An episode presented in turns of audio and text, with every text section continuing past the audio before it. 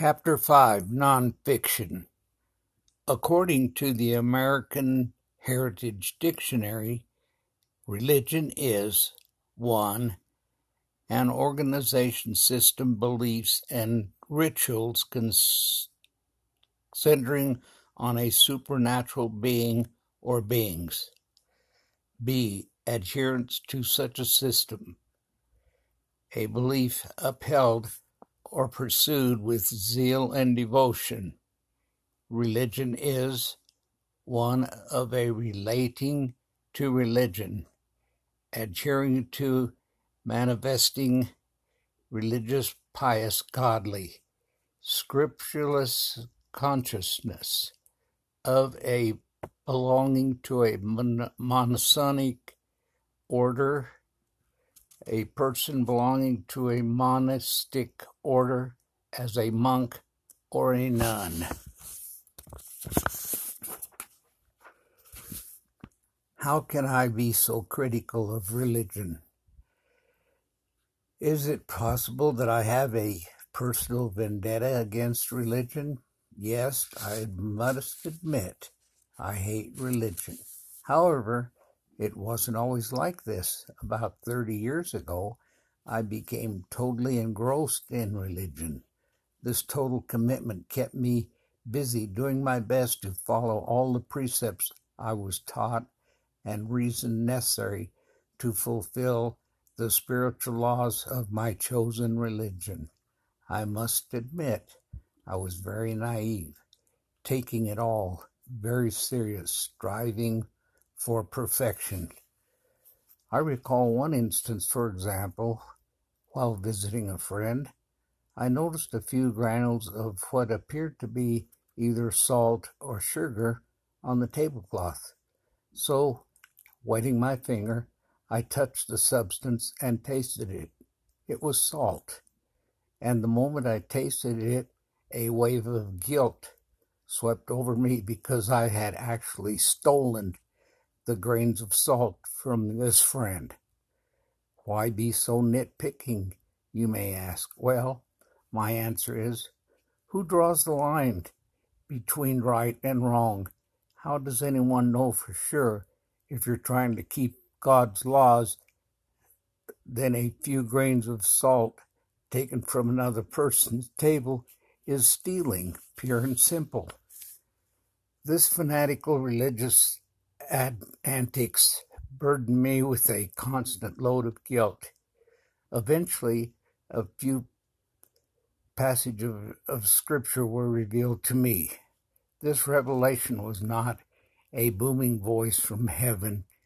It was more like a piece of the puzzle coming together. This revelation allowed me to understand that my relationship with God is not contingent upon my being good, but believing in God's promise of forgiveness. The scripture verse that was revealed to me as follows in the King James Bible, the book of Galatians, chapter 3, starting at verse 2. This only would I learn from you. Received you the Spirit by the works of the laws, or by hearing of faith? Are you so foolish? Having begun in the Spirit, are you now made perfect in the flesh? I had started my relationship with God by simply believing in Him. And then my natural senses, the flesh, of reasoning and imagination, convinced me that I should change my ways in order to prove that I was a new person. However, because I am imperfect human being, I found myself constantly failing to fulfill the image my religion demanded. As a result, I was constantly under God's curse. Continuing with Galatians 3, verse 4 Have you suffered so many things in vain? If yet in vain, he therefore that ministereth to you the Spirit and works miracle among you does he do it by works of the law or by hearing of faith? Even as Abraham believed God, and it was counted to him for righteousness. Even the Apostle Paul, who wrote the book of Galatians, testifies about coming to the same conclusion I had come to, quoting from the Apostle Paul, Galatians 2:19, for it was through reading the scripture that I came to realize I could never find God's favor by trying and failing to obey the laws. I came to realize that acceptance with God comes by believing in Christ. Religion, on the other hand, relies on outward appearances, outward actions, and never relies on faith. Religion does, doesn't believe in faith. It tries to control the evil nature and direct its path by pious natural activities. I could go on explaining and giving more examples of the fallacy of religion, but may not be any more convincing. The results of an experience may speak volumes. Jesus said in the book of John, chapter 4, verse 12, Verily, verily, I say unto you, he that believeth in me, the works that I do, shall he do also, and greater works than these shall he do, because I go unto my Father. in my case, the greater work spoken about in verse of Scripture is my experience of being delivered from religion. It is hard to describe the utter relief and exuberant joy I felt when I began to believe and accept God's sacrifice as payment for my faulty life. Here is a fact in my life, and it's also my eternal greed. I could not know Jesus as a personal friend until I had denounced religion in my life. Psalms 40, verse 2 He brought me up out also out of a horrible pit out of the miry clay and set my feet upon a rock and established my going. It is probable that many people would consider this verse of Scripture a hypothetical experience or perhaps a description of a dream or nightmare. On the other hand, it describes very clearly my feeling while in the pit of miry religion, even though I was not fully aware of the experience until after God had miraculously brought out of that horrible pit. Because of this wonderful spiritual healing, I have developed an eternal respect and a deep reverence for God. Psalms 25 4. Friendship with God is reserved for those who reverence Him. With them alone, He shares the secrets of His promises. The real war of life is taking, place in the spiritual dimension. Ephesians 6:13. For we are not fighting against people made of flesh and blood, but against persons without bodies, the evil rulers of the unseen world, those mighty satanic beings and great evil princes of darkness who rule this world and against huge numbers of wicked spirits in the spiritual world. If we accept this as fact, the evil princes of darkness rule this world, it is easy to visualize religion as the stronghold of the satanic religion. Spiritually speaking, when a person becomes religious, this individual becomes a citizen of the satanic regime. These people begin to break the spiritual laws of God. Think about this. The first commandment, thou shalt have no other gods before me. Exodus chapter 20, verse 3. When a person becomes religion, religious, the religion becomes the most important thing in that person's life. Religion becomes this person's God, thereby breaking the first commandment. The second commandment, thou shalt not make unto thee any graven image or any likeness of anything that is in heaven above, or that is in the earth beneath, or that is in the water under the earth. Again, when a person becomes religious, this person presents a religious image to the world. The image is the likeness of a pious person. This self-created image breaks the second law commandment. The third commandment, thou shalt not bow down thyself down nor serve them, for I, the Lord thy God, am a jealous God. Verse 5 When a person becomes religious, this person will bow down to all the precepts and serve their religion. This person will also praise other members of the sect and accept praise from others. Exalting of each other breaks the third commandment. Verse 7 Thou shalt not take thy name thy Lord God in vain, for the Lord will not hold him guiltless that taketh his name in vain. When we human beings are under a curse as a result of our ancestors, Adam and Eve, misbehaving God, when a person uses the co- the com- comment, "God bless you," the person's person is using the Lord's name in vain. This comment, along with other religious comment, is giving the false message and contradicts the curse, thereby refusing to reverence God's word. Remember the Sabbath to keep it holy. Actually, Jesus fulfilled the commandments, including observing the Sabbath.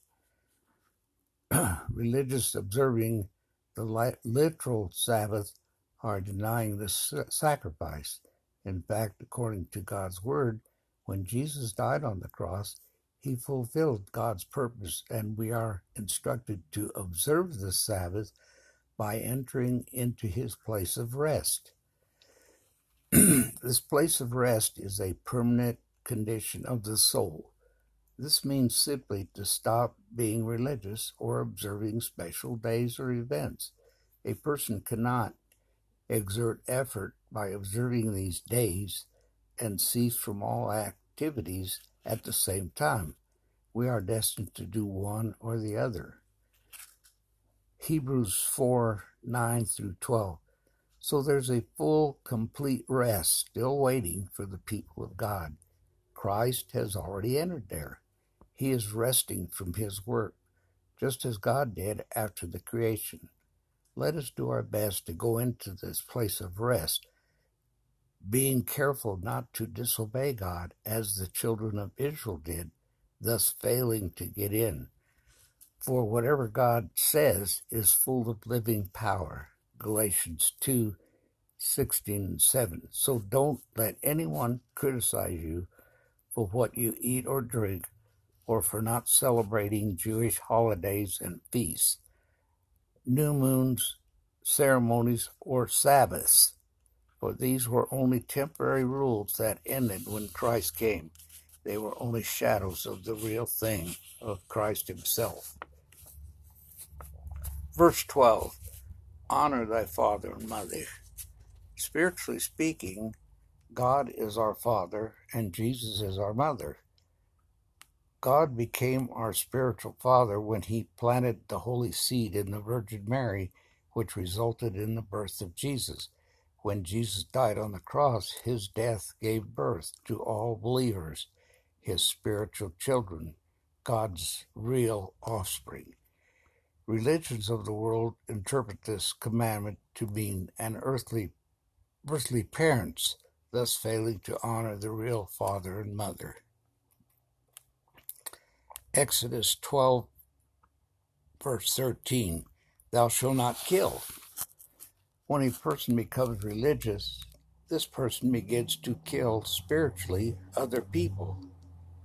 A religious person is sending a message to the world that their religion has given them life, and those who don't have their religion beliefs are doomed. They kill by condemning unreligious people. James 5 6. You have condemned and killed good men who had no power to defend themselves against you. Verse 14 Thou shalt not commit adultery. Most people consider this commandment an earthly event between a husband and wife. However, spiritually speaking, this is strictly a relationship between religious people and God. Read Isaiah 54:15.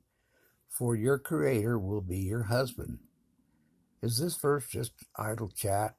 Is it just a figure of speech? Is God speaking to someone in past history? Or are these words also for us? Now read Isaiah 57 7 and 8. You have committed adultery on the tops of mountains, for you worship idols there, deserting me. Behind closed doors, you set your idols up and worship someone other than me. This is adultery, for you are giving these idols your love instead of loving me. Religious people love their religion and worship their religion. A person's religion is their idol, thus breaking command, God's commandment, thou shalt not commit adultery. Thou shalt not steal. The divinity of Christ is stolen by religion pretending to be the divine incarnation of God. Exodus 20:16 Thou shalt bear not bear false witness against thy neighbor. Jesus is our neighbor because he lives in our heart. Jesus died on the cross to deliver us from our sinful natures, the natural man. Religion tries to make us believe that God is trying to repair the natural man, which is deceiving, presenting a false witness against our Savior.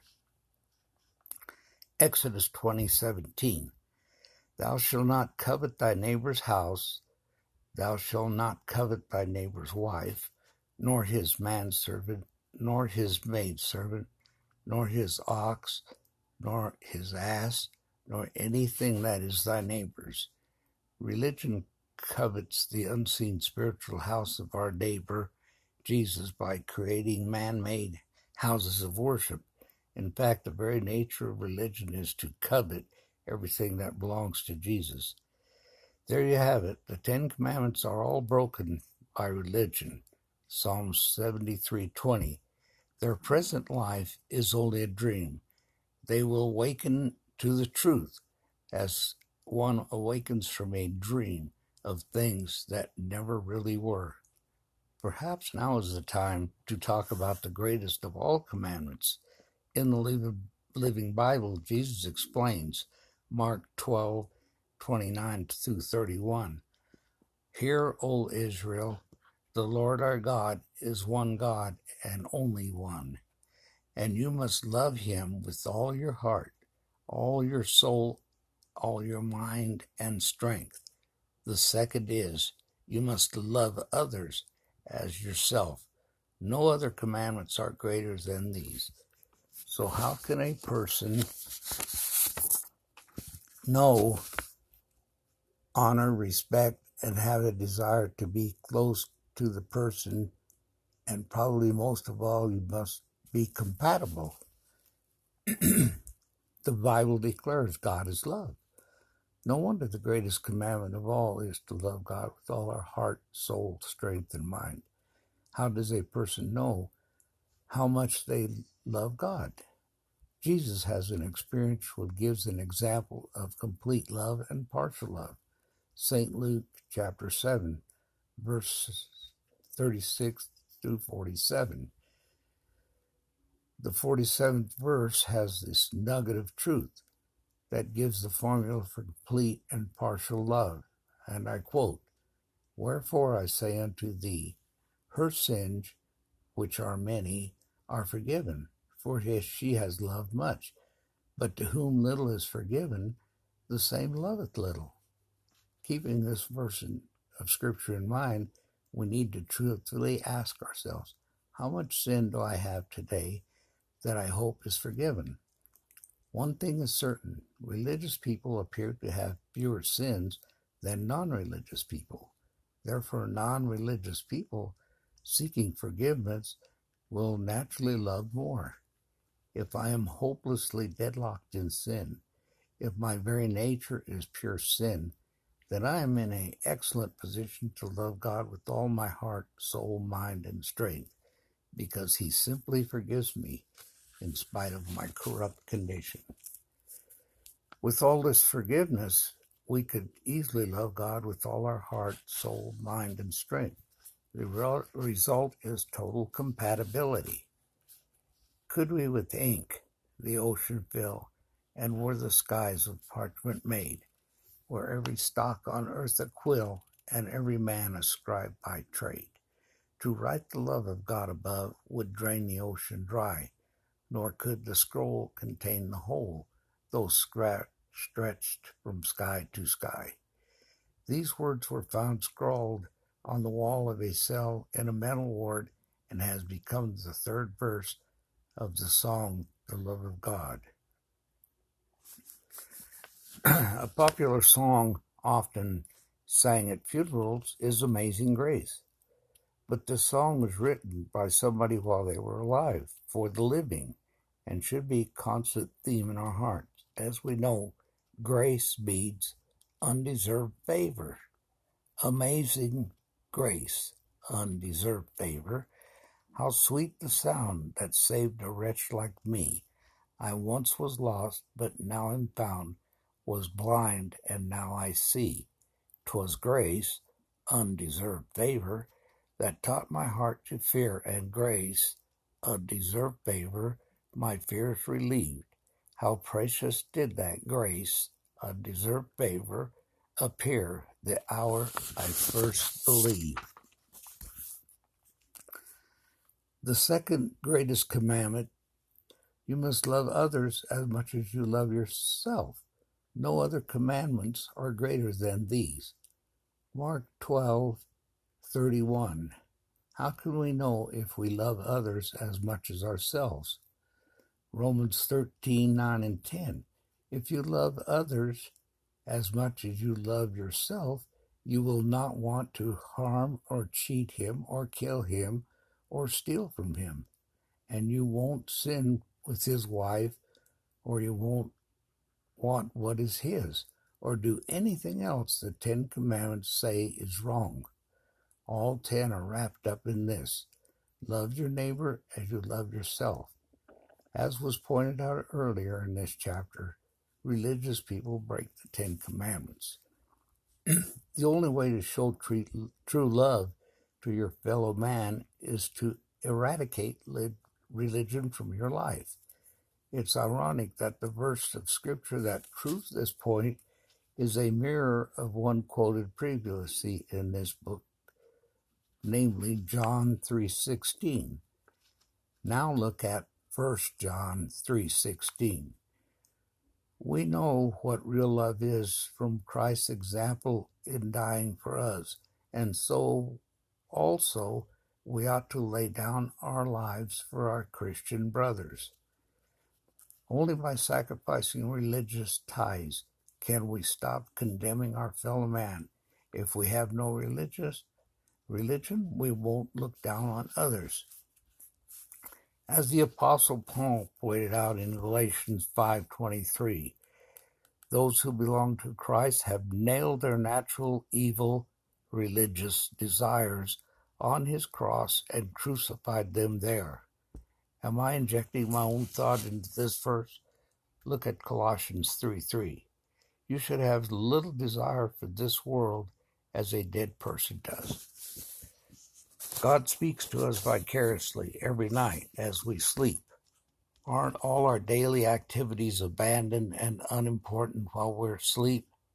Isn't the message being impressed upon us that our experience here on earth is just a shadow of life? Philippians 3 7.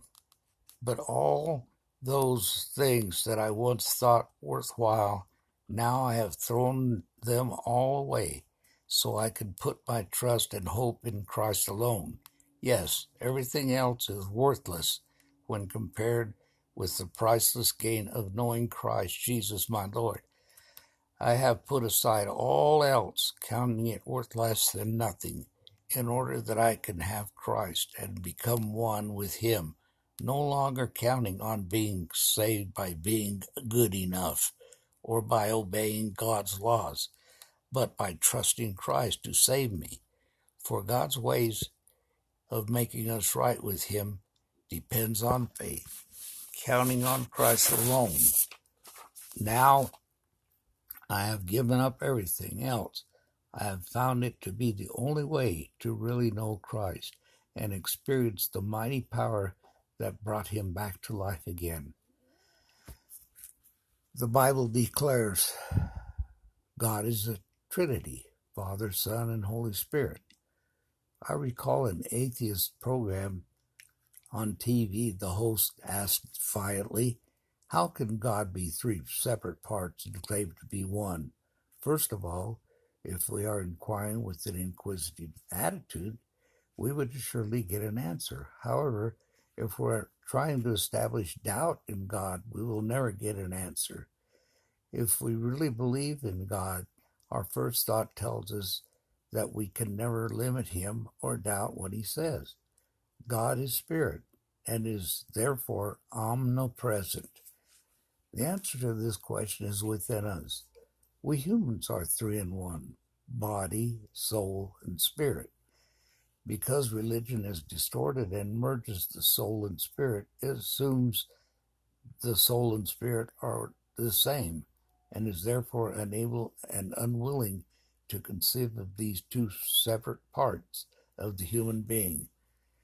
The human body's five main senses are sight, smell, feel, taste, and hear. The five main senses of the soul are imagination, affections, memory, reasoning, and conscience. The five main souls of the spirit are love, joy, peace, faith, and hope so we can see and pursue of God as three in one, as we are made of three in one. The reason for bringing up this subject about the concept of three separate parts in one body is to explain about a spiritual surgery to separate the human soul from the spirit. The human soul is contaminated and evil through and through. If we can accept this as truth, we will be willing to sacrifice the religious activities, fruits of the Spirit. For me, this experience was a broken heart and a broken spirit. As I recall, it was a heart wrenching event. It was my deepest feeling of remorse, a complete sense of hopelessness and utter regret for my soul's evil condition. I was in a deep, remorseful condition for about a week with uncontrollable, excruciating regret as I experienced the demise of religion in my life. James 4 9 and 10. Let there be tears for the wrong things you have done. Let there be sorrow and sincere grief. Let there be sadness instead of laughter and gloom instead of joy. Then, when you realize your worthlessness before the Lord, He will lift you up, encourage, and help you. Psalms 51:17 The sacrifices of God are a broken spirit, a broken contrite heart. O God, thou wilt not despise. Psalms 34:18 The Lord is nigh to them that are of a broken heart and saveth such that are of a contrite spirit. The heaven is my throne, and the earth is my footstool. What temple can you build for me as good as that? My hand has made both earth and skies, and they are mine. Yet I look down with pity on the man who has a humble and a contrite heart, who trembles at my word. For Thus saith the high and lofty one that inhabiteth eternity, whose name is holy. I dwell in the high and holy place with him also that is of a contrite and humble spirit, to reverence this, to revive the spirit of the humble, and to revive the heart of the contrite one. When I first became religious, I had found my life, so to speak. Later on, I gave up the religious life. St. Matthew 10:39 He that findeth his life shall lose it, and he that loses his life for my sake shall find it. This verse of scripture simply means we will eventually lose our religion, but if we willingly give it up for his sake, we will find real life. My outward appearance is strictly natural and has no apparent connection with the spiritual life that I have been talking about. Those who know me, for the most part, are unaware of my connection with God. So this may appear that I am hiding my belief and ashamed of my faith in God, but this is part of the suffering that spiritual people experience. God is my judge. As long as I satisfy Him, that is all that matters. Although I no longer cherish religion, I do not advocate the overthrow or condone terrorist acts against religion. Being dead spiritually to this world, I have no moral, ethical, or religious cause to fight. For I to fight for. I am not trying to start another church or religion. Like our spiritual father Abraham, I'm a pilgrim and a stranger here on earth. Hebrews 11, 8 and 9 and 10. Abraham all trusted God, and when God told him to leave home and go far away to another land, which he promised to give him, Abraham obeyed, and away he went, not knowing where he was going. And even when he reached God's promised land, he lived in tents like a mere visitor, as did Isaac and Jacob, to whom God gave the same promise. Abraham did this because he was confidently waiting for God to bring him to that strong and heavenly city whose designer and builder is God. Psalm 73:28. But for me, I get as close to him as I can. I have chosen him and I will tell everyone about my wonderful ways he rescued me. Isaiah 57. The good man perish, the godly die before their time, and no one seems to care or wonder. No one seems to realize that God is taking him away from this evil days ahead. For the godly who die shall rest in peace. This verse is not talking about a physical death, but rather a spiritual death of earthly moral, ethical, and religious creeds. Spiritual people are dead to this world and are citizens vicariously of God's spiritual kingdom.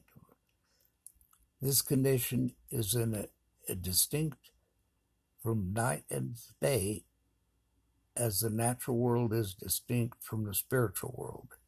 Ephesians 2:19 Now therefore ye are no more strangers and foreigners but fellow citizens with the saints and are of the household of God.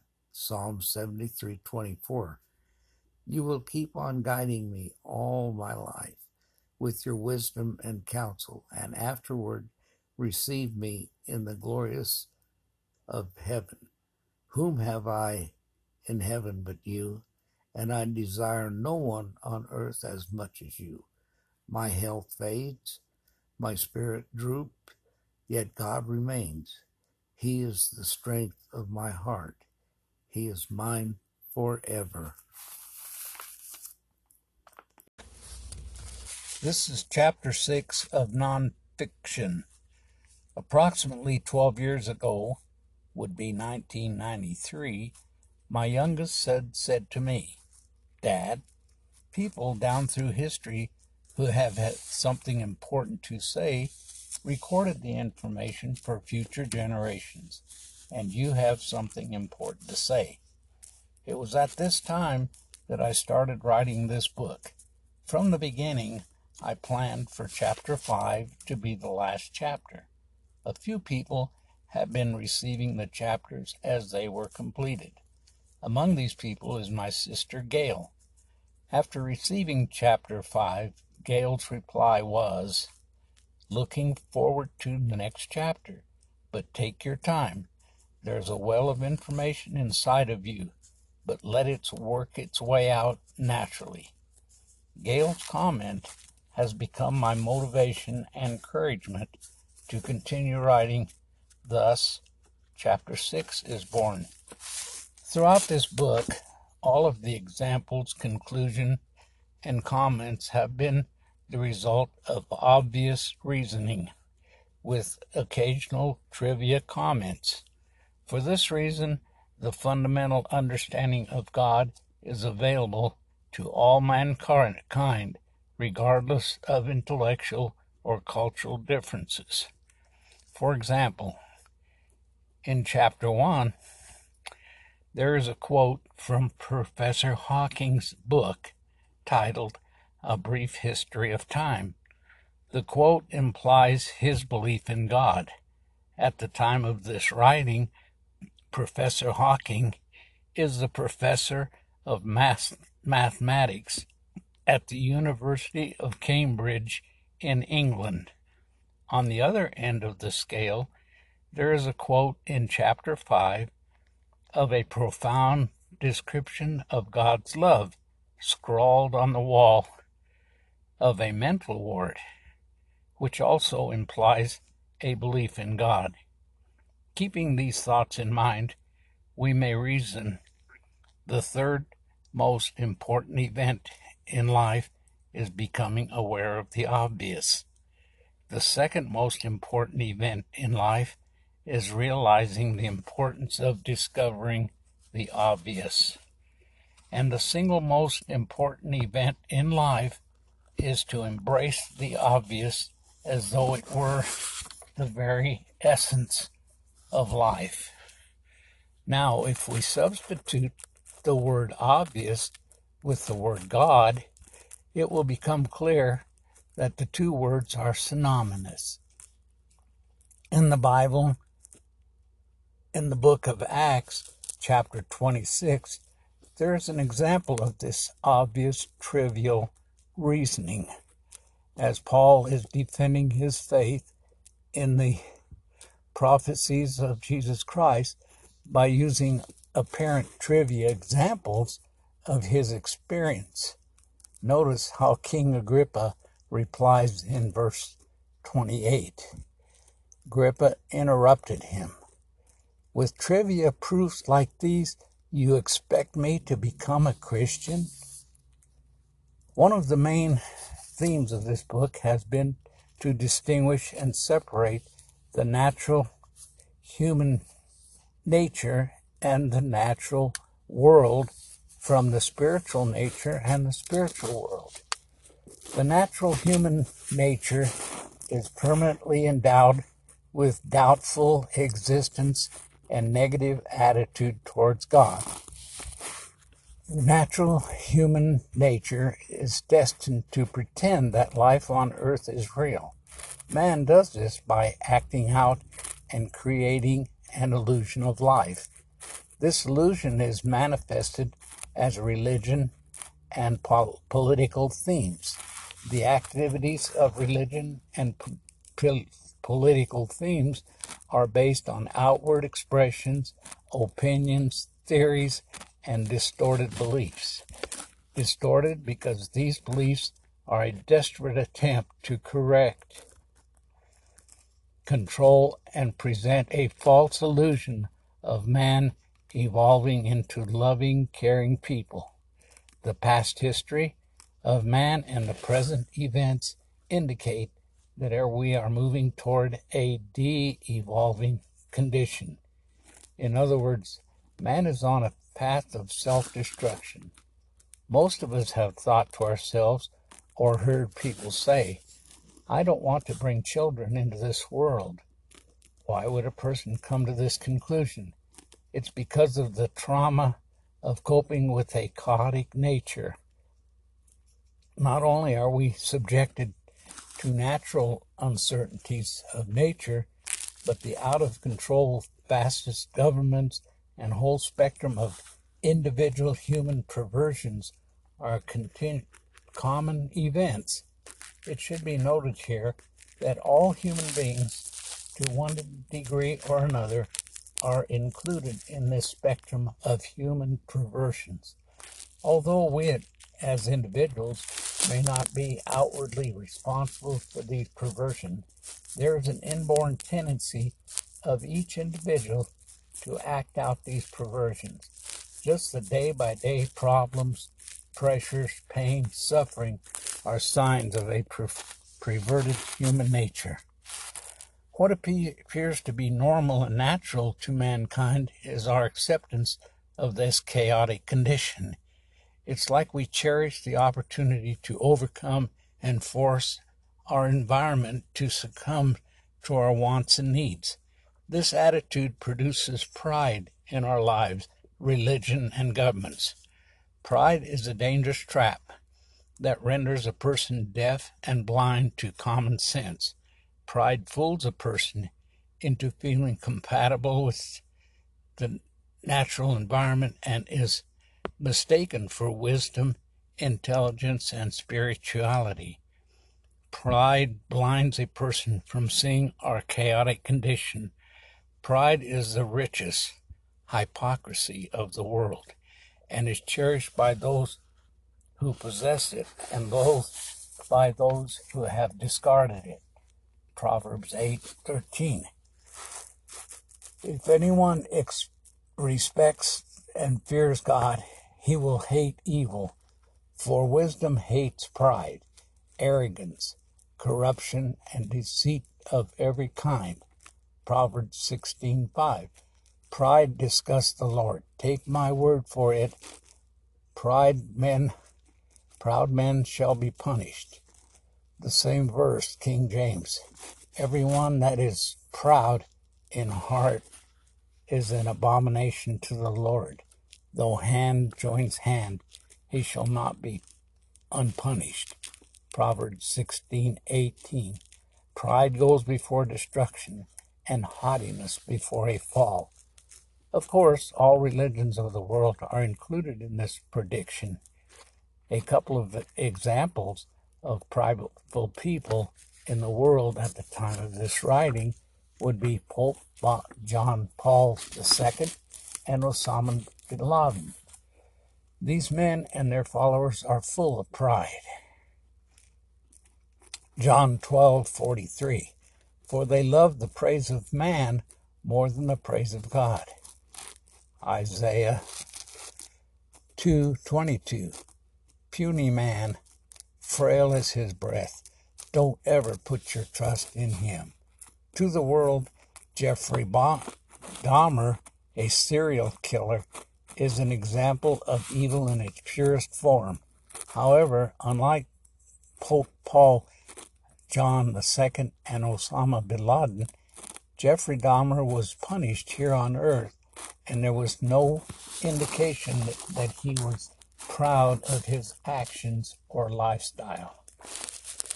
For the most part, mankind regards the spiritual world as an illusion or a figmentation of our imagination.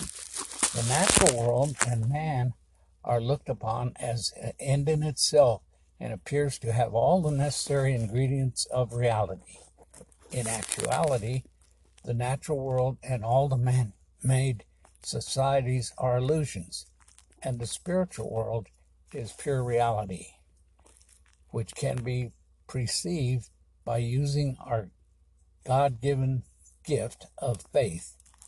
In chapter 1, you may recall, faith is the substance of evidence of things unseen, the spiritual world. Hebrews 11:1. What is faith? It is the confident assurance that something we want is going to happen.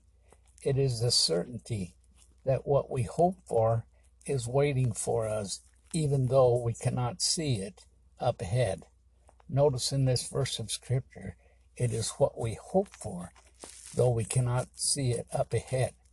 What God is saying that faith is not a physical, outward, visible experience, but an inward, unseen belief. Those people who agree with the information presented in this manuscript know that in reality there is only one God, and He is the creator of all things. 1 Corinthians 8 6.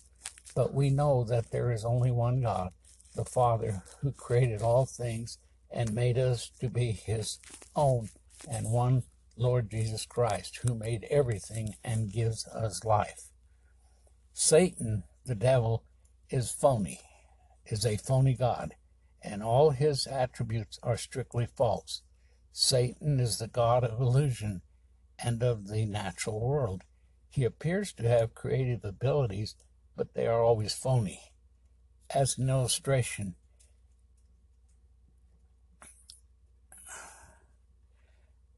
an illusion is actually a lie because it appears to be real but is not. We are children of the corrupt nature. From our birth to our death, we human beings live a lie. Because of this distortion, we mistakenly perceive this earthly life as real with the illusion that we can have a normal life on earth. Our human ambitions, desires, and goals are all illusions. Your opinion and my opinion are just illusions. Ecclesiastics 12:12. But my son, be warned, there is no end of opinions ready to be expressed. The existence we experience here on earth is an illusion. To prove this point, just ask yourself what ambitions, desires, goals, religious, or political beliefs and any other aspect of life am I concerned about while I'm sleeping? The answer is none of the above. Therefore, the message being impressed upon us daily throughout our lives as we sleep is that life on earth is not real. It's an illusion. Job 33, 14 and 15. For God speaks again and again in dreams in visions of the night, while deep sleep falls on man as they lie on their beds. For those people trying to improve the condition of mankind or live a pious lifestyle, there will be a rude awakening when this life is over. They will discover that it was all for nothing, just an illusion. The only reward for the self-stylist is self-pride and elusive marriage. Memory. Both will end in bitter regret. Psalms 73:20. Their present life is only a dream. They will awaken to the truth as one awakens from a dream of things that never really were. As a general rule, man believes that religion is synonymous with belief in God. If you're not religious, you don't believe in God. This is a good example of an illusion that is perpetrated by Satan and accepted by the general population. Actually, religious people are the ones who don't believe in God. Yes, they believe that there is a God. So do the satanic demons. James 2:19. Are there still among some among you who hold that only believing is enough, believing in one God. Well, remember that the demons believe this too, so strongly that they tremble in terror. Strange as it may seem, religion is what keeps a person from believing in God. The simple fact is that religion is an outward expression of a distorted belief, while a spiritual belief is an inward expression. Religion presents a false image to the world. It pretends to be pious, but this image is a satanic trick. Here's here it is, folks, the unquestionable proof that our strength is from within. Ephesians 6:10. Last of all, I want to remind you that your strength must come from the Lord's mighty power within you. Put on all of the God's army so that you will be able to stand safe against all the strategies and tricks of Satan. How do I know this tra- statement is true? I have per- personally experienced this phenomenon. I was religious at one time in my life and am now not religious. For me, being non religious is better because I quit pretending and actually became began to believe. Here's more proof that Satan controls the religions and political world. Ephesians 6:12 For we are not fighting against people made of flesh and blood, but against persons without bodies, the evil rulers of the unseen world, those mighty satanic beings and great evil princes of darkness who rule this world, and against huge numbers of wicked spirits in the spiritual world.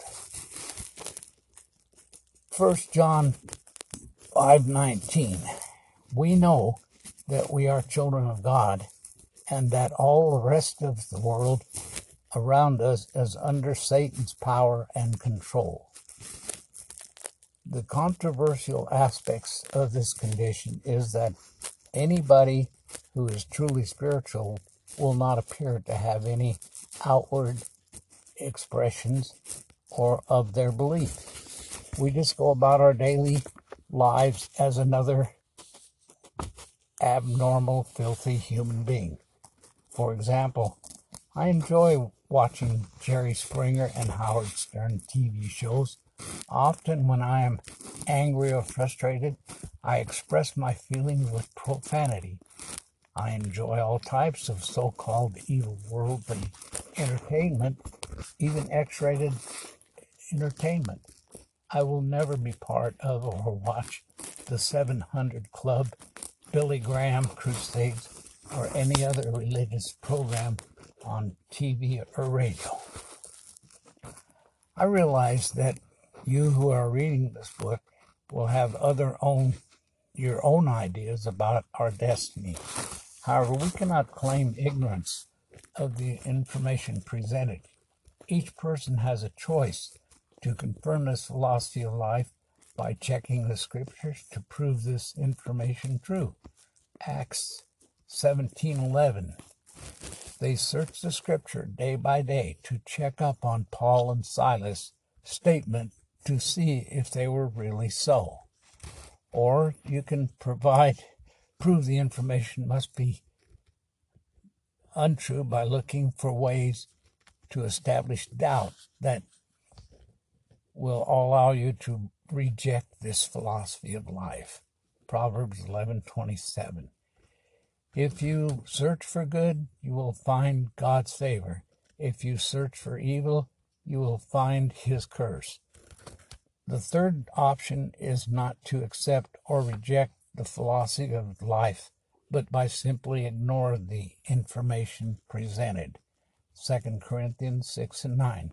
The world ignores us. What about prayer? Does a contaminated nature man know how to pray to a perfect God? The answer is no.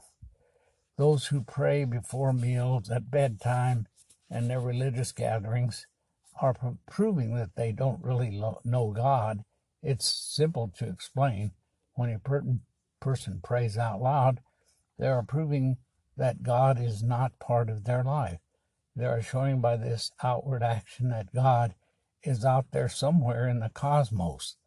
If God is in our heart, we commute internally in our spirit with the emotions of gratitude, grace, love, and adoration for his perfect gift of life. Romans 8 26 and 27.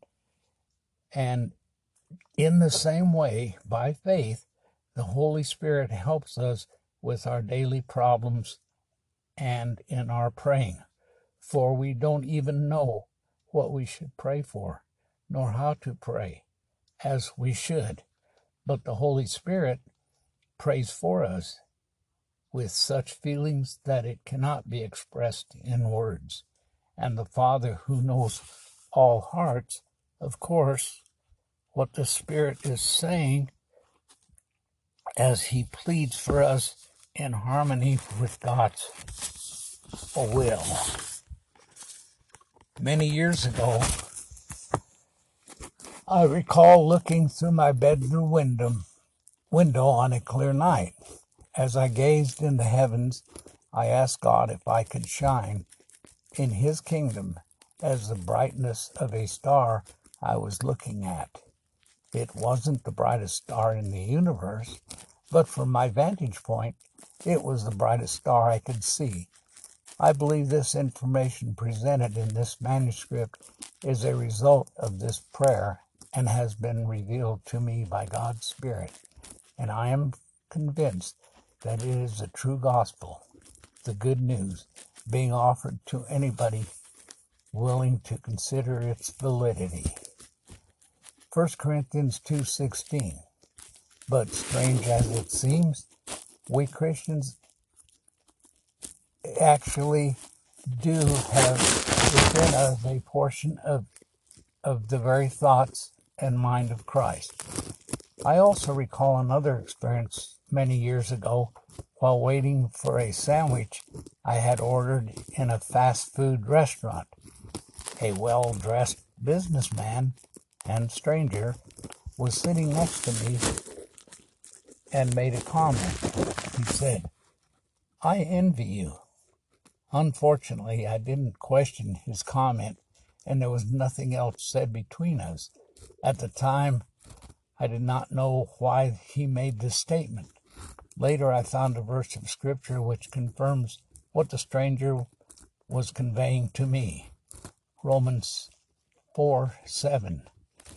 Blessed and to be envied, he said, are those whose sins are forgiven and put out of sight.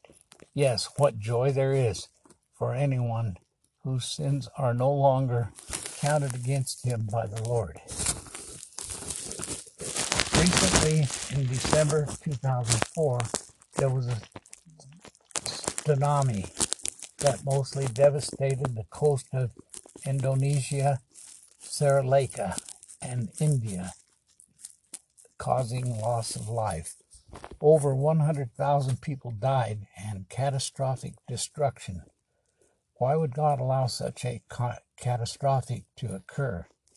Isn't the message to the world and mankind that life here on earth is temporary and unstable?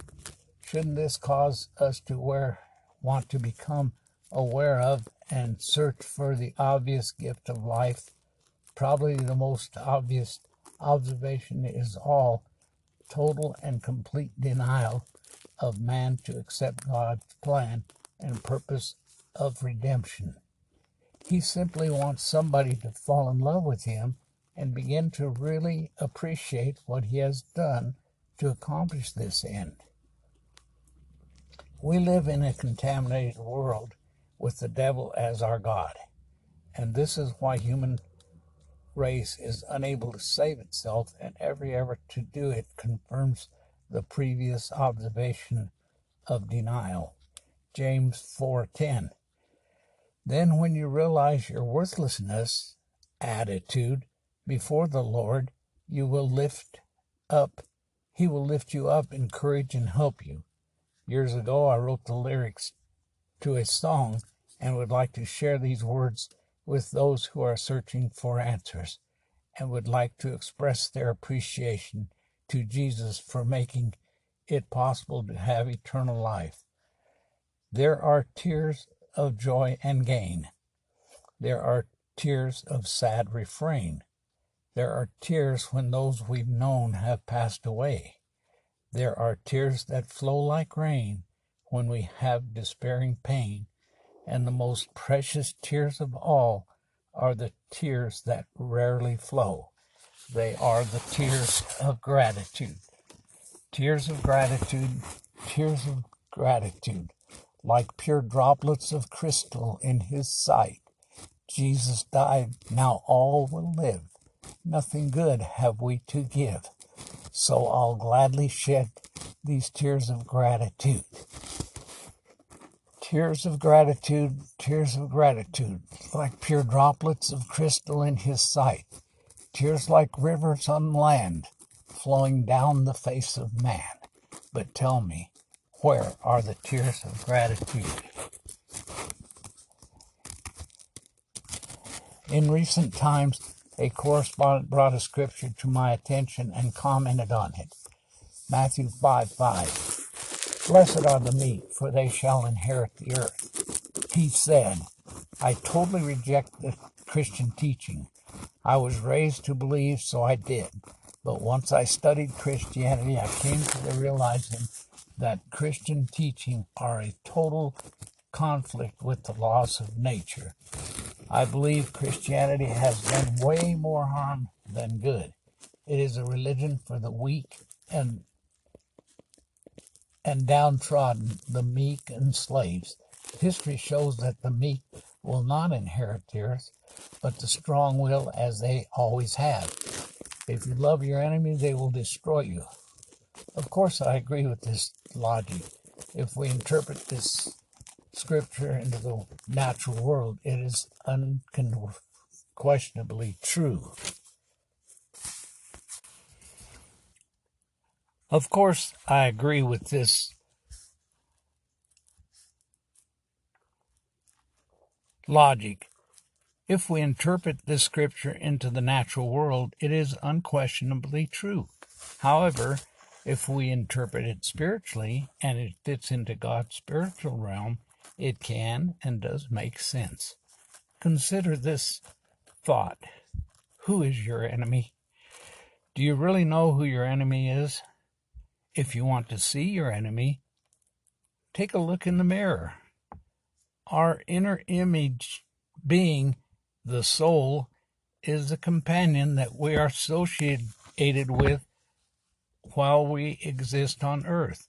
The soul can and does establish our lifelong beliefs, whether true or false. Psalms 55:12. It was not an enemy who taunted me, then I could have borne it. I could have hidden and escaped. But it was you, a man like myself, my companion and my friend. What fellowship we had on wonderful discussions as we walked together to the temple of the Lord on holy days. The earth to be inherited is your inner self, your own earthly body. Think about it. Our whole earthly life is each person's whole world. When we realize that it is what we believe and our attitude that controls our destiny, and we take steps to change them, we can truly inherit our world. I know because I have inherited my world. Another word for it is called salvation. That is saved from our inner natural distorted beliefs and evil attitude of our soul and the distorted beliefs and teachings of the world. Isaiah 57:12 but he who trusts in me shall possess the land and inherit my holy mountain. Are you one of the many people who believe that God is directing your earthly life day by day?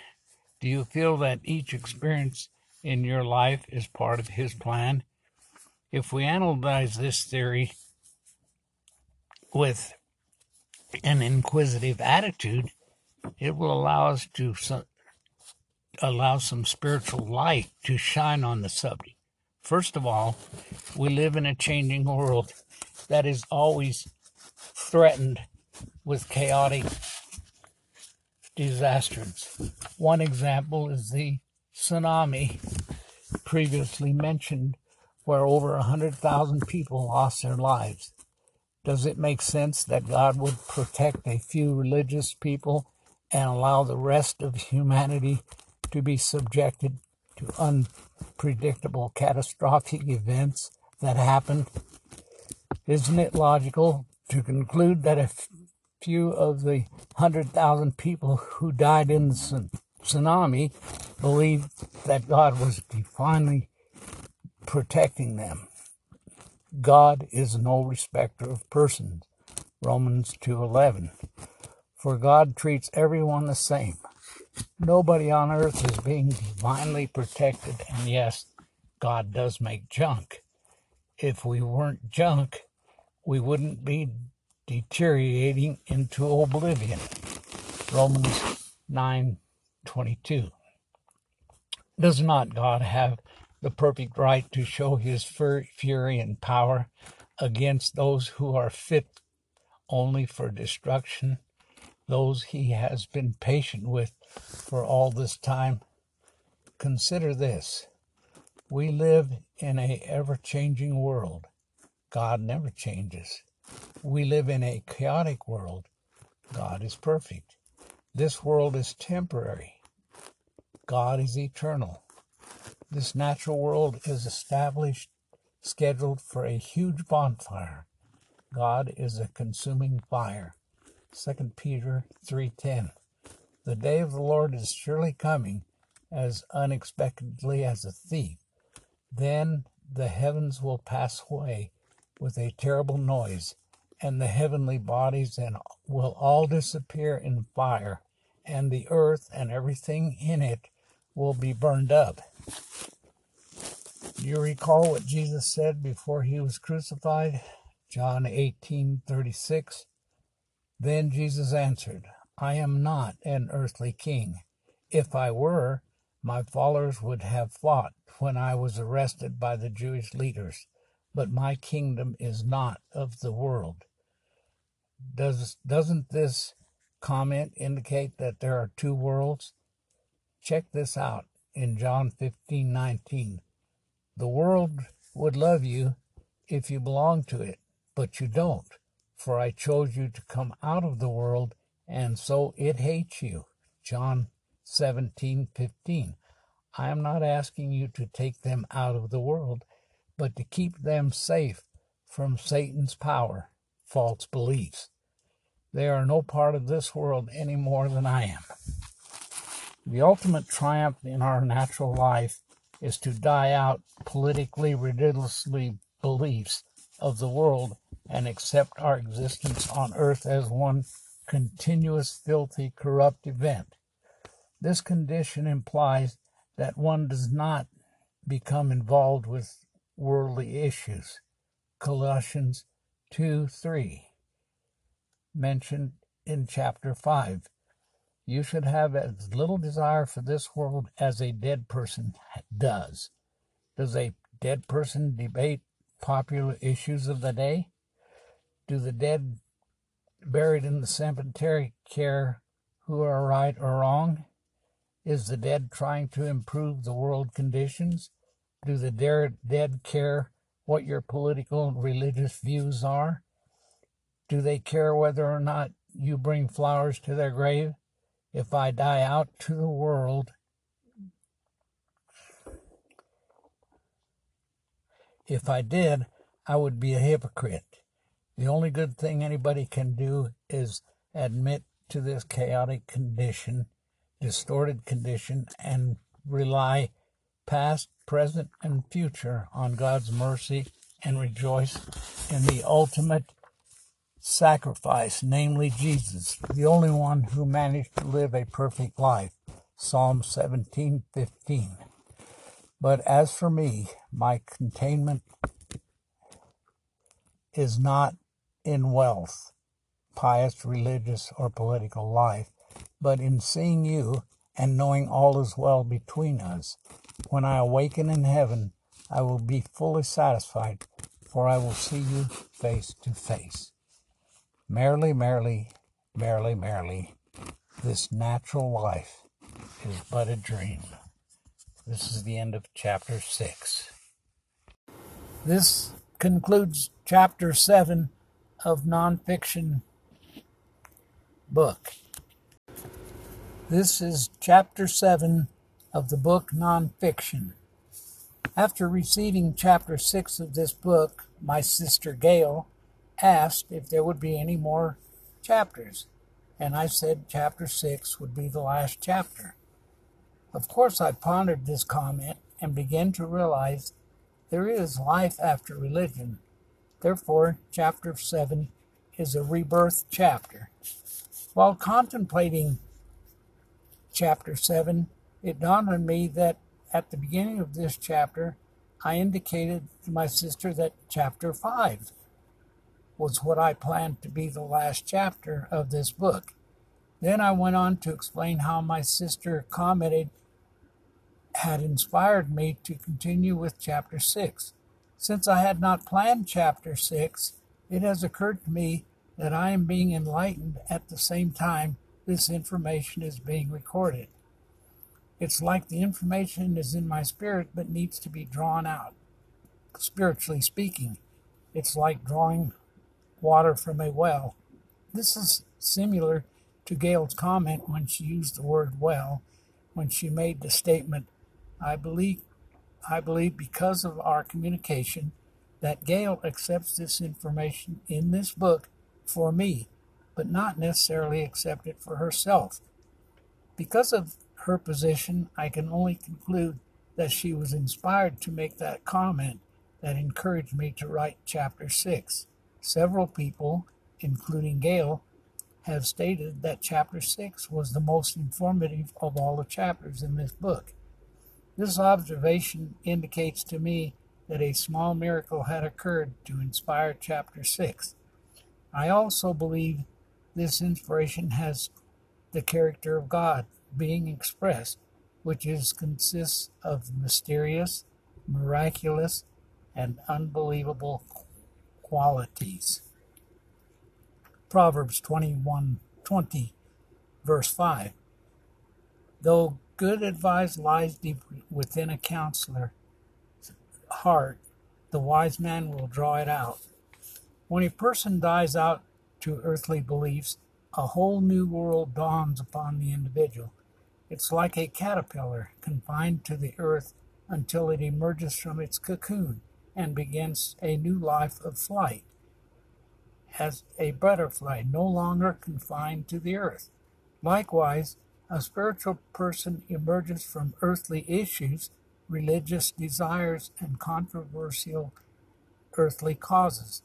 This new birth does not stop us from living.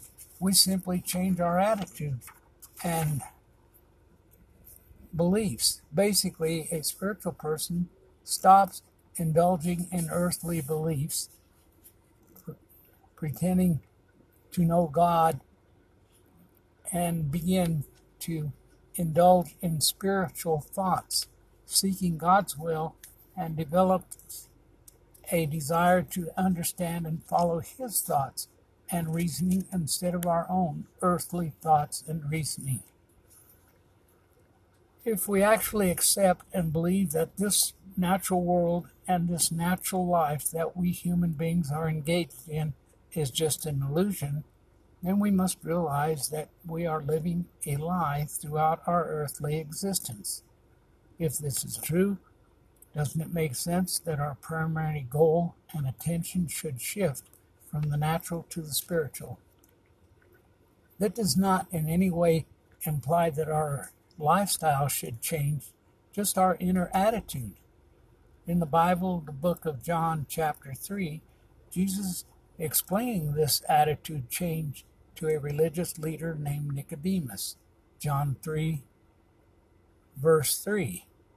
Jesus replied, With all the earnestness, earnestness I possess, I tell you this unless you are born again, you can never enter into the kingdom of God. And John 3 5 through 8, what I'm telling you so earnestly is this unless you are born of the water and the Spirit, he cannot enter the kingdom of God. But the Holy Spirit gives new life from heaven. So don't be surprised at my statement that you must be born again. This new birth is simply a change of attitude, as indicated in previous paragraph. Also, entering into the kingdom of God is a present tense experience that is achieved by changing one's alliance from earthly concerns and earthly issues to heavenly issues and heavenly concerns. We human beings are naturally born into this natural world, and our natural nature is adapted to this lifestyle. This lifestyle is aimed toward trying to make our earthly life as bearable as possible.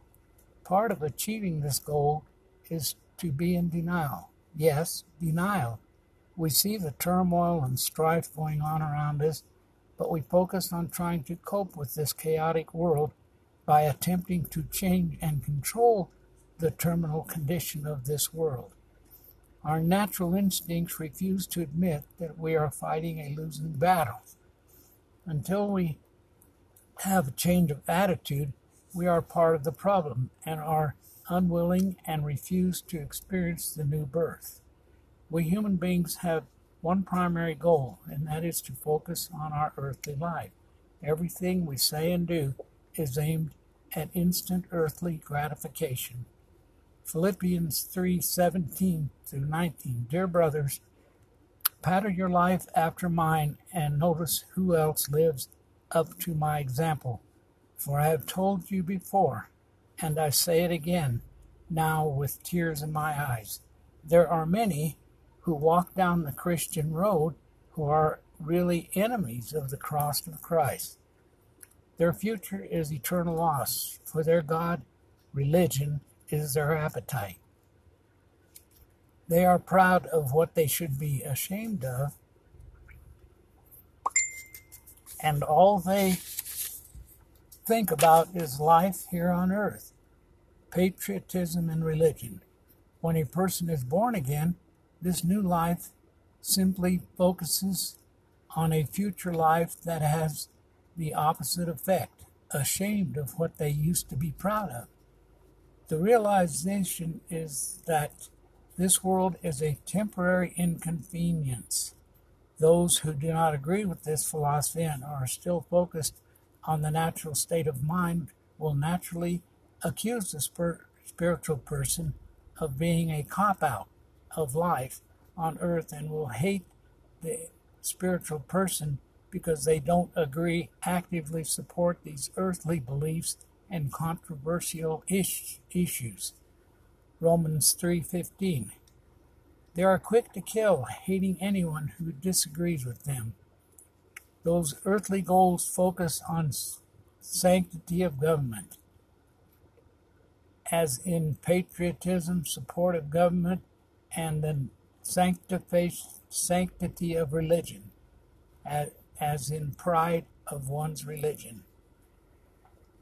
The devil's character and goal is to keep humanity focused on earthly life. The premise is that this natural existence is the only life we will ever know. The devil wants everyone to believe that our religious and political ties are the only connection to eternity. Man proposes that a wonderful, proud memory is each individual's main purpose and accomplishment in this life and will be eternally important from generation to generation.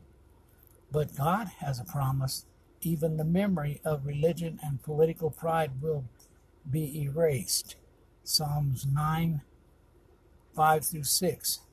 You have rebuked the nation and destroyed the wicked, blotting out their names forever and ever, O enemies of mine.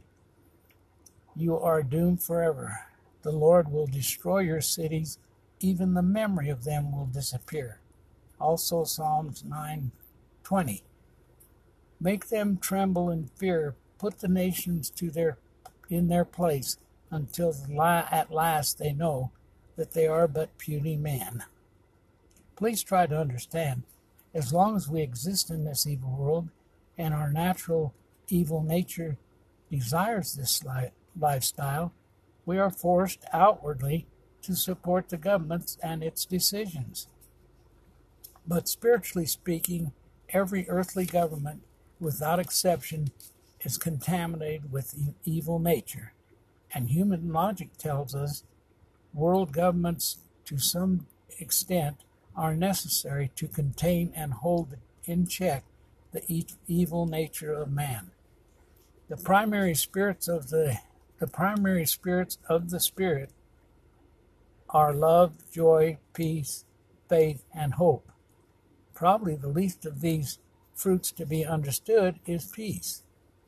Peace is the opposite of conflict.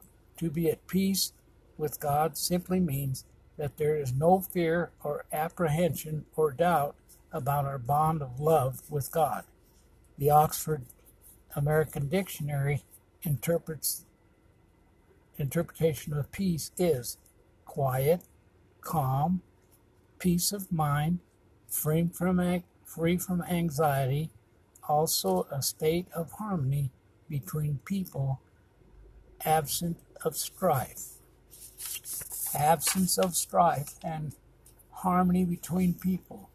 This is the ideal position a person wants to be, be between themselves and God. When a person achieves this condition, a peace with God, there is there we are in a position to follow his instructions to enter into his rest. Hebrews 4 9 through 11. So there is a full, complete rest still waiting for the people of God. Christ has already entered there. He is resting from his work, just as God did after the creation. Let us do our best to get into this place of rest, being careful not to disobey God. If we're not resting, we are disobeying God. The Oxford American Dictionary interprets rest to be still, to cease from movement or action or working. Here's another obvious conclusion. If you're religious or patriot, patriotic, you are actively pursuing these ideals. Likewise, if you are not religious or patriotic, you are inactive and could be at rest. Once again, it should be obvious that rest is only possible if we have peace. Likewise, it should also be obvious that we cannot be actively involved with religion or patriotic activities and be at rest at the same time.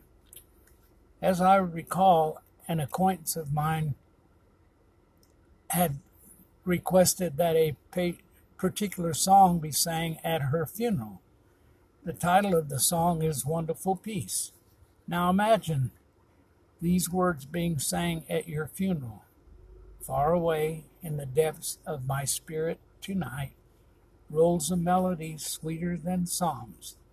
In celestial like strains it unceasingly falls o'er my soul like a infinite calm.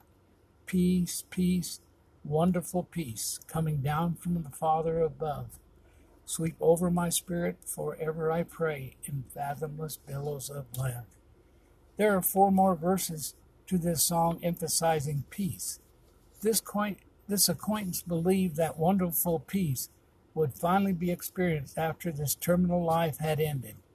Many people would consider this person's final request to be a glorious ending with a strong devotion of hope and faith. If we look at this testimony spiritually, it will become clear that there was no peace prior to death. Galatians 5:22.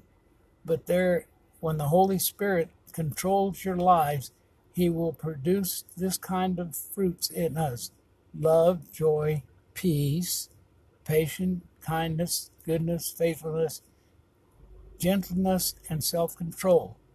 Without peace, we cannot enter into God's place of rest. Can you see how this person has missed the previous instruction to enter into God's peace and rest? Hebrews 4 8 to 11.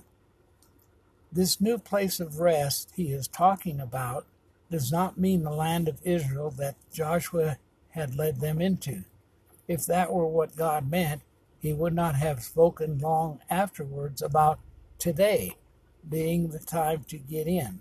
So, there is a full and complete rest still waiting for the people of God. Christ has already entered there. He is resting from his work just as God did after the creation. Let us do our best to enter this place of rest. 2. Being careful not to disobey God as the children of Israel did, thus failing to get in. If our relationship with God is complete and total compatible while we are here on earth, we will have permanent peace now and forever. John 14:27. I am leaving you with a gift, peace of mind and heart, and the peace I give isn't fragile like the peace the world gives. So don't be troubled or afraid. Philippians 4 7. If you do this, you will experience God's peace, which is far more wonderful than the human mind can understand. His peace will keep your thoughts and your hearts quiet and at rest as you trust in Christ Jesus. A few years ago, I recall hearing a statement that went something like this Understanding surpasses knowledge. If we analyze this statement, it seems to make sense. If we only have knowledge of a subject, it's like carnal information, perhaps lacking substance or spiritual acknowledgement. If we accept this fact and absorb the reasoning behind the knowledge into our psyche, the knowledge takes on character and becomes part of our being, understanding. The reason I brought this up, subject up, is to emphasize the possibility that the information presented in this manuscript could become an important part of our spiritual being. If we can accept as fact that this natural life we are experience is an illusion, this will move us into the realm of understanding and we can then realize the reality of our situation. This, is not, this does not stop us from living the illusion, but in our spirit we know that our existence on earth is futile as far as God is concerned. At this point in our understanding, it is then possible to admit spiritually that we are living a lie and that this natural life is, as the preacher said, futile. Ecclesiastes 12:8. All is futile, says the preacher, utterly futile. When we realize our situation, then it becomes possible to be reborn into the spiritual world. The, but the fallacy of this natural word must be world must be realized, understood, before the so-called the rebirth can be experienced.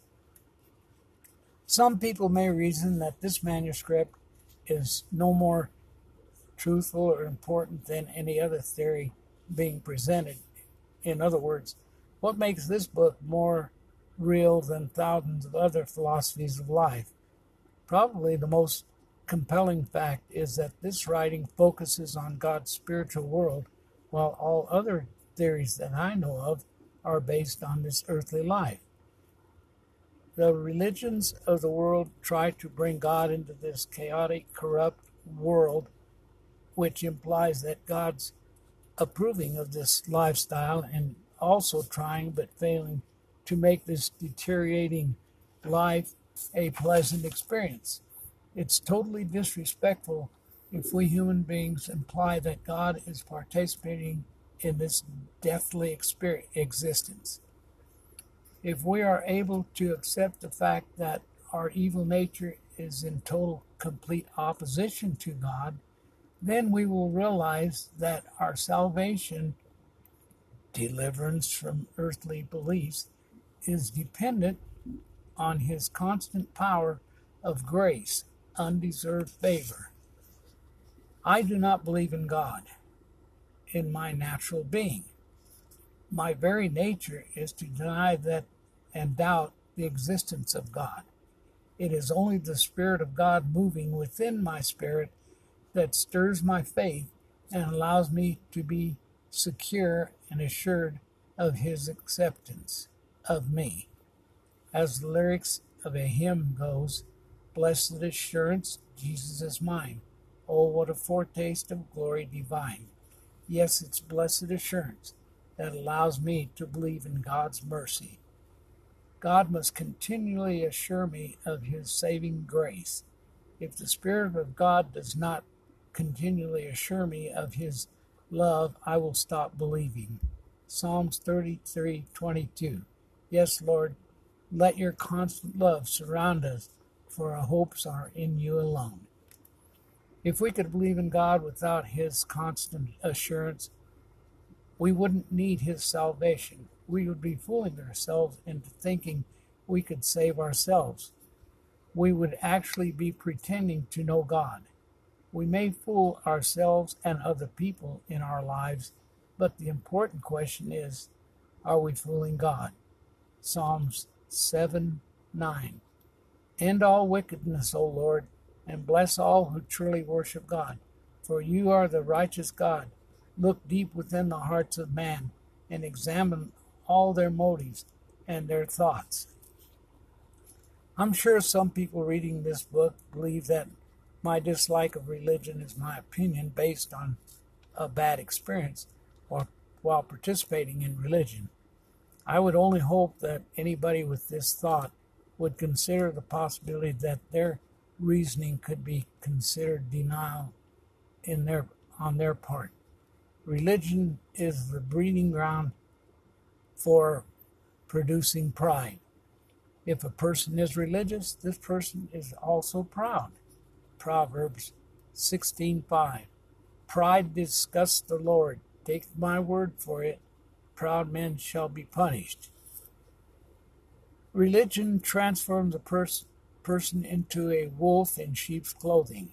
They pretend to be caring, but in their heart they are condemning anyone who does not agree with their religion beliefs. Religion exalts a person above all other human beings, just as just the opposite of being humble. Psalms 18:27. You deliver the humble but condemn the proud and haughty ones. Religion produces aggressive image instead of a meek image. These aggressive characteristics are the opposite of what Jesus taught us to be acceptable in the kingdom of heaven. If a person is religious, this person cannot enjoy the peace and rest offered to those who respect, honor the teachings of Christ. If we are motivated by religion or, or patriotic image, we should try to realize that the intentions of these images are evil, and as the saying goes, the streets of hell are paved with good intentions, and these intentions denounce, denounce God's gift of salvation. The gift of salvation is spiritual deliverance from this evil, corrupt world. Matthew 16:24. You cannot serve two masters, God and money, religion. For you will hate one and love the other, or else the other way around. If you insist on saving your life religion, you will lose it. Only those who throw away their lives, religion, for my sake and for the sake of the good news, will ever know what it means to really live. As stated in chapter 5, I am not trying to start a new religion, and whether or not anybody accepts this information is out of my control. Of course, I wish everybody would have the abundant assurance in the Spirit that I have. For the most part, life on earth for me has been a sad experience, and I am continually mourning within my spirit. This mourning is the result of watching life deteriorate before my eyes as though I love, suffer the pangs of a slow death. The upside is I have the assurance that eternity will have the opposite effect. God is not my helper, nor he is he my co-pilot. He is my inspiration and pilot as he delivers, saves me from this sinful world. My allegiance is not for any earthly government. My allegiance is for eternal life. I look forward to a peaceful, joyful, loving eternity. Psalm 64 and 5. but you have given us a banner to rely to. All we all who love truth will rally to it. Then you can deliver your beloved people. Use your strong right arm to rescue us. This natural world offers me conflict, war, chaos, hate, uncertainty, false hope, and deception. The God of illusion controls this world. Now that I see the reality of the situation, it is hard for me to believe that anybody could believe that a perfect God could be involved in such a hell. Anybody professing that God is participating in this natural disaster is also implying that God is imperfect. To believe that God is involved with this natural world is to dishonor God by making him a partner with the devil. Because of this chaotic condition of this natural world, such an alliance would obviously make the devil the head of this partnership. Of course, God created this world and there is beauty in the creation, but it has been contaminated by a fallen nature. Another bizarre reality is why would a person confess their sins to a man? Man of the cloth. The person you're confessing to needs salvation as much as you do. We, we all, without exception, need salvation, deliverance from this evil world. Here's proof Simon Peter, who was one of the disciples who was a constant companion of Jesus for the time Jesus was here on earth, denied even knowing Jesus when Jesus was arrested and crucified. If anybody throughout history had an opportunity to know Jesus, it would be Simon Peter. And yet, after being with Jesus throughout his ministry, Jesus makes a statement on the night of his crucifixion. Luke 22:31. Simon, Simon, Satan has asked to have you, to sift you like wheat. But I have pleaded in prayer for you that your faith should not completely fail. So when you have repented and turned to me again, strengthen and build up the faith of your brothers. Part of this verse needs to be repeated. When you have repented and turned to me again, strengthen and build up the faith of your brothers. What do you think? Is the next verse that Peter used to repeat need to be repeated? Simon said, Lord, I am ready to go to jail with you and even to die with you. But Jesus said, Peter, let me tell you something. Between now and tomorrow morning, when the rooster crows, you will deny me three times, declaring that you don't even know me. Are we enlightened more than Peter? As you can see by this example, we can claim to be faithful in our own strength, but we would only be fooling ourselves. Many human beings believe that God will accept them into heaven because of their devotion to religion. Matthew 7:22. At the judgment Many will tell me, Lord, Lord, we told others about you and used your name to cast out demons and do many other great miracles. But I will reply, You have never been mine. Go away, for your deeds are evil. Religious pride. Here's one of my final truths I'm afraid of dying. I have doubts about life after death. I do everything I can to put off dying. I exercise, take vitamins, watch my diet, and I dread the thought of death. However, at the same time, in my spirit, I'm actually homesick for heaven. To me, this final comment has a mysterious, miraculous, unbelievable character.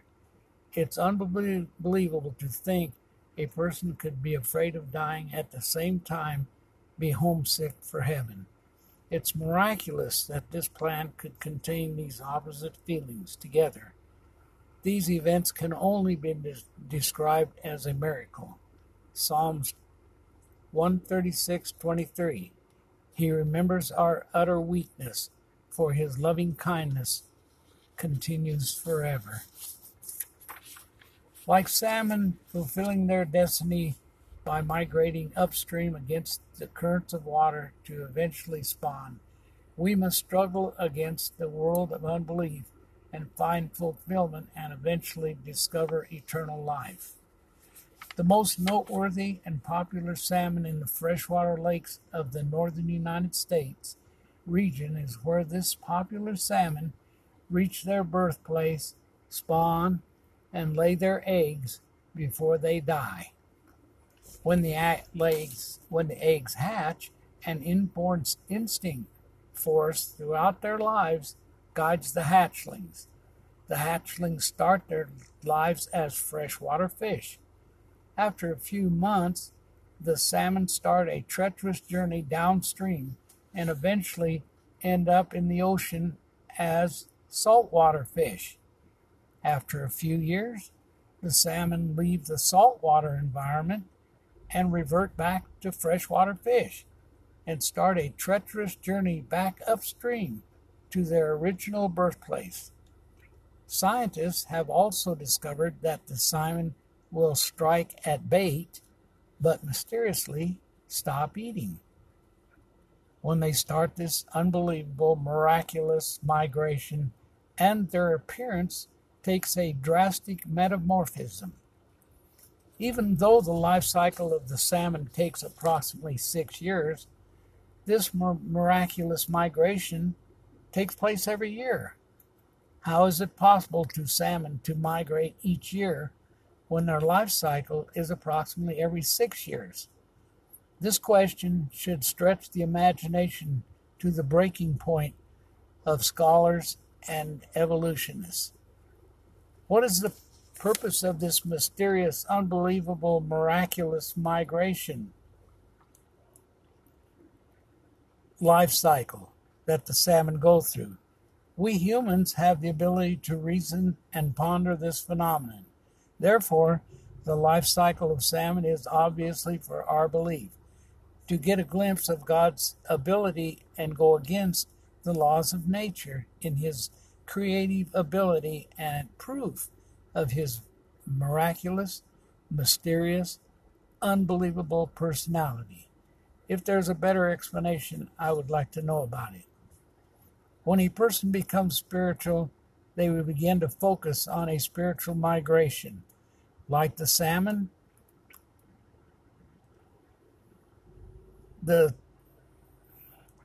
like the salmon when they stop eating a spiritual person may voice an opinion strike but not actively support consume earthly ideologies and the outlook on life takes on a drastic metamorphism of this earthly life as they con- concentrate on an inner force leading to eternal life. I see light at the end of the tunnel. Merrily, merrily, merrily, merrily, this earthly life is but a dream. Anybody wishing to interpret this book in other languages has the author's permission to do so.